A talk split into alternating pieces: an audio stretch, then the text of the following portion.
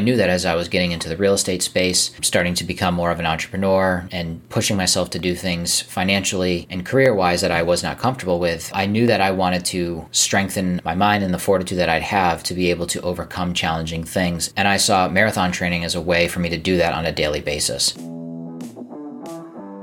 Welcome to School of Success, the podcast that will help you reach your goals and become the success story you've always dreamed of. Join us on our journey as we explore the strategies, tools, and tactics needed to build health, wealth, and personal development.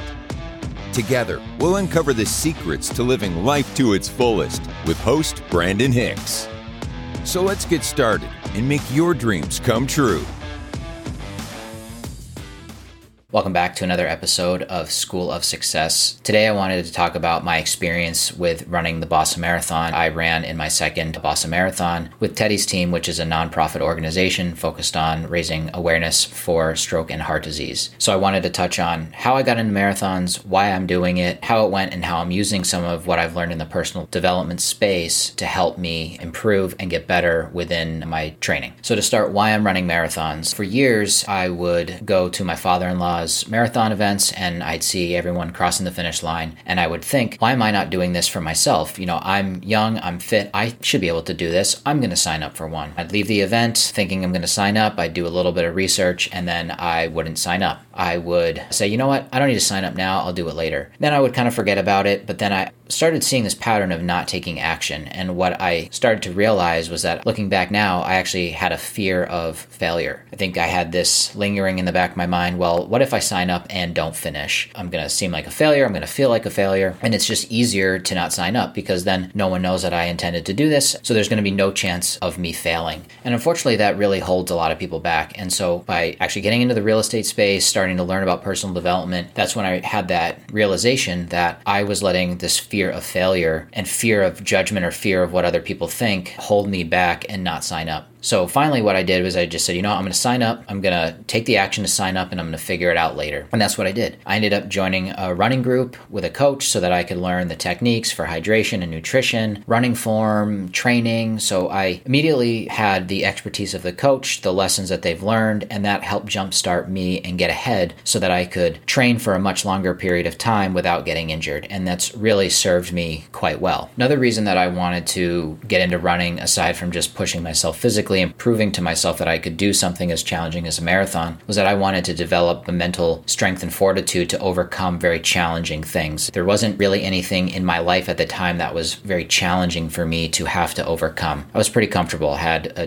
W 2 job as an engineer, getting paid very well. I would go to the gym, I'd work out, but on a daily basis, I really wasn't challenging myself. But I knew that as I was getting into the real estate space, starting to become more of an entrepreneur and pushing myself to do things financially and career wise that I was not comfortable with, I knew that I wanted to strengthen my mind and the fortitude that I'd have to be able to overcome challenging things. And I saw marathon training as a way for me to do that on a daily basis. Because in marathon training, you're probably training six days a week. It might be three to four days of running, a couple days of strength.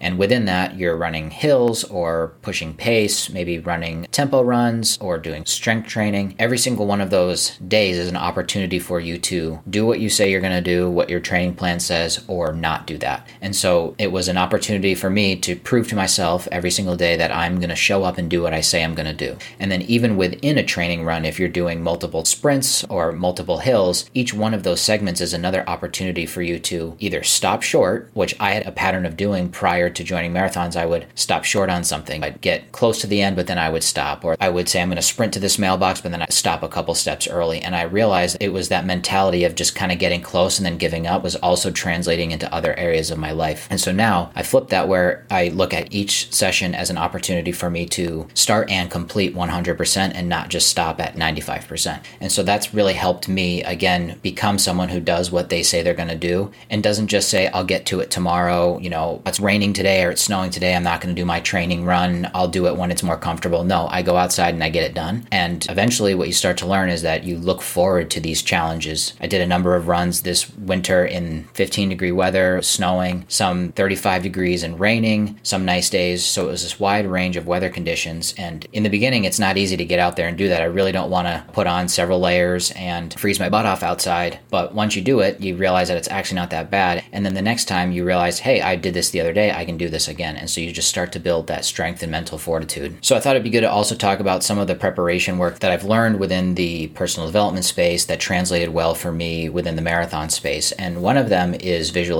So one thing I did was I watched a video that runs through the whole course profile so you can see the downhills, the ups, the turns, and exactly what the course looks like.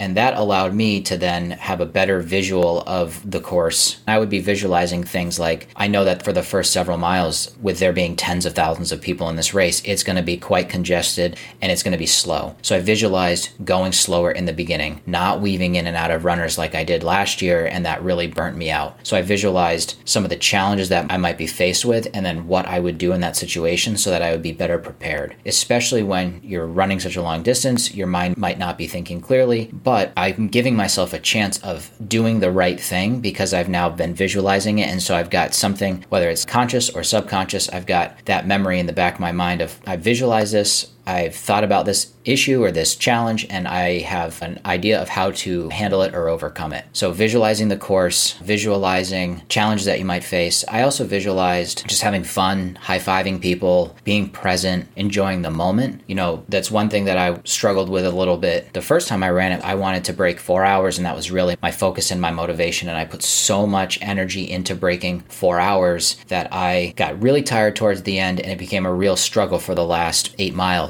And when it becomes a struggle like that, which some people might refer to as hitting the wall, it becomes kind of a drag. It's very tough physically, it's very tough mentally, it's hard to be positive and happy. And I didn't want to have that same experience in this run. I've spent four months training, going through the process, training in all types of weather conditions, in the morning, late at night, just showing up every day. I really wanted for this race to, one, have a strong finish time, but more importantly, I wanted to have fun, be present, enjoy the fruits of my labor, so to speak, from all of the training runs that I've done leading up to this. A few other things that worked really well for me were focusing on nutrition. And the way I was able to focus on nutrition and have confidence in that was that I had hired a health optimization coach and we had a plan tailored to me, my specific needs, and the workouts or the physical load that I was placing on myself.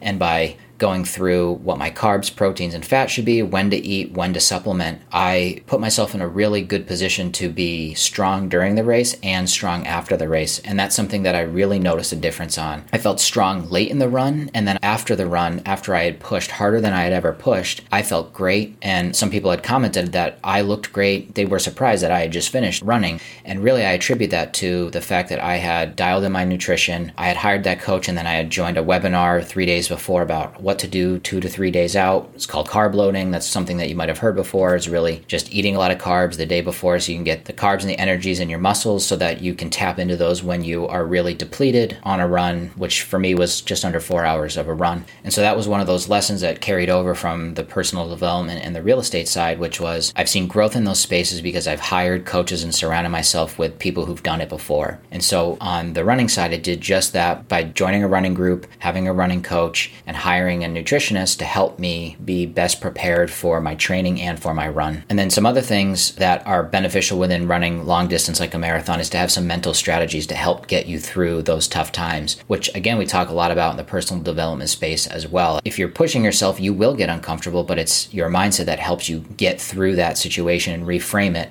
and not just stop. Within a marathon, I lean on a few different mental strategies to help me get through. These mental strategies are kind of like games that you're playing to help you stay positive positive. And so one of those is looking at certain milestones, whether it's hitting mile 10, which is now you're in the double digits, or maybe it's hitting the 13.1 and knowing that now you're halfway and you're no longer counting up, you're counting down. Or another milestone for me is once we hit mile 17, now I have single digit miles left. So instead of there being 20 miles or 18 miles or 10 miles, now it's 9, then 8, then 7. It's not very different than 11 miles left or 10 miles left. 9 all of a sudden feels so much shorter because it's single digits. But again, it's just tricking your mind, playing these games to help you stay positive and stay motivated while your energy's depleted and while you still got quite a bit of time to go. Another one that I'll do is break down the marathon into sections. So So once we get to, let's say, mile 20, I know that there's six miles left and that's really just a 10K. For most of the runs throughout all of your marathon training, they're at least a 10K. So now you can call back or look back onto all the training runs that you've done that are six miles or seven miles and say, okay, I know I just did 20 miles, but I've only got six in front of me and that's just a loop around the block. Then you get down to three miles and I know that the loop that I do in my area is just a three mile loop and it feels super short when I just go for a three mile run. I try to put whatever I've done in the back of my mind and not think about the fact that I've already done 23 miles. I just have three left to go. And then another thing that has really helped me is having some sort of mantra. It's different for everybody. And one of my runs, it was the word undeniable, just something to try to pump myself up while I'm getting tired. In this run, it was, I've heard a few people say that in the first two thirds of a race, which is about the first 18 to 20 miles, you want to run smart. And that means focus on the pace that you're supposed to run. Don't go out too fast because there's still so much of a run left that you can really burn yourself out. So run smart for the first two thirds of the race and then run with your heart the last one third. That last six to eight miles is a short enough time where you can really start to push it if you feel good and you start running more with your heart. And that was something that I kept reminding myself was to run with my heart. In that moment, that is what felt right to me. And I just kept repeating that to myself as I'd get tired. I would say, run with your heart. And that would just help get me through whatever tough time I might have been having in that moment. And doing all that prep work really helps, especially for when you finish. So last year when I finished, I had mentioned that I really pushed hard, probably too early, and it was really tough for me at the end, and I was really depleted. I enjoyed the finish, I felt accomplished, but I was so tired and depleted that it was hard for me to fully enjoy the moment. I had to sit down, and someone asked if I needed to go to the medical tent, which I didn't, fortunately, and I was fine. But I was so depleted and not as prepared for the race at the time that I just couldn't fully enjoy the finish line. But that was completely different this time where I was just much better prepared nutritionally. I had a much stronger race because I had better prepared. And some of that came with experience because this was my second time running it now. I knew the course, I knew what I could have improved on from last year. And so I improved on that this year. And doing all of those things, putting in the reps, continuing to learn, continuing to grow, it allowed me to have a much better race and really enjoy that finish, that sense of accomplishment. And it just led to an overall better experience. And I think that this has a lot of parallels in the personal development space, whether you're pushing yourself in real estate or in business, putting in the reps, showing up every day, learning and growing, and tapping into mentors and coaches so that you can learn from them, learn from their mistakes, learn from their failures, so that you can improve and you don't have to make a lot of those mistakes yourself. And I've just seen so much parallels here where I've been able to grow as a runner and an endurance athlete that has really given me a lot of confidence that I think would have taken me a lot more time to achieve on my own. Hey, I appreciate you listening to another episode of School of Success. I'm committed to helping others reach their full potential, so if you found value, please leave a five star rating and review. With that, we can reach more people and help make their dreams come true.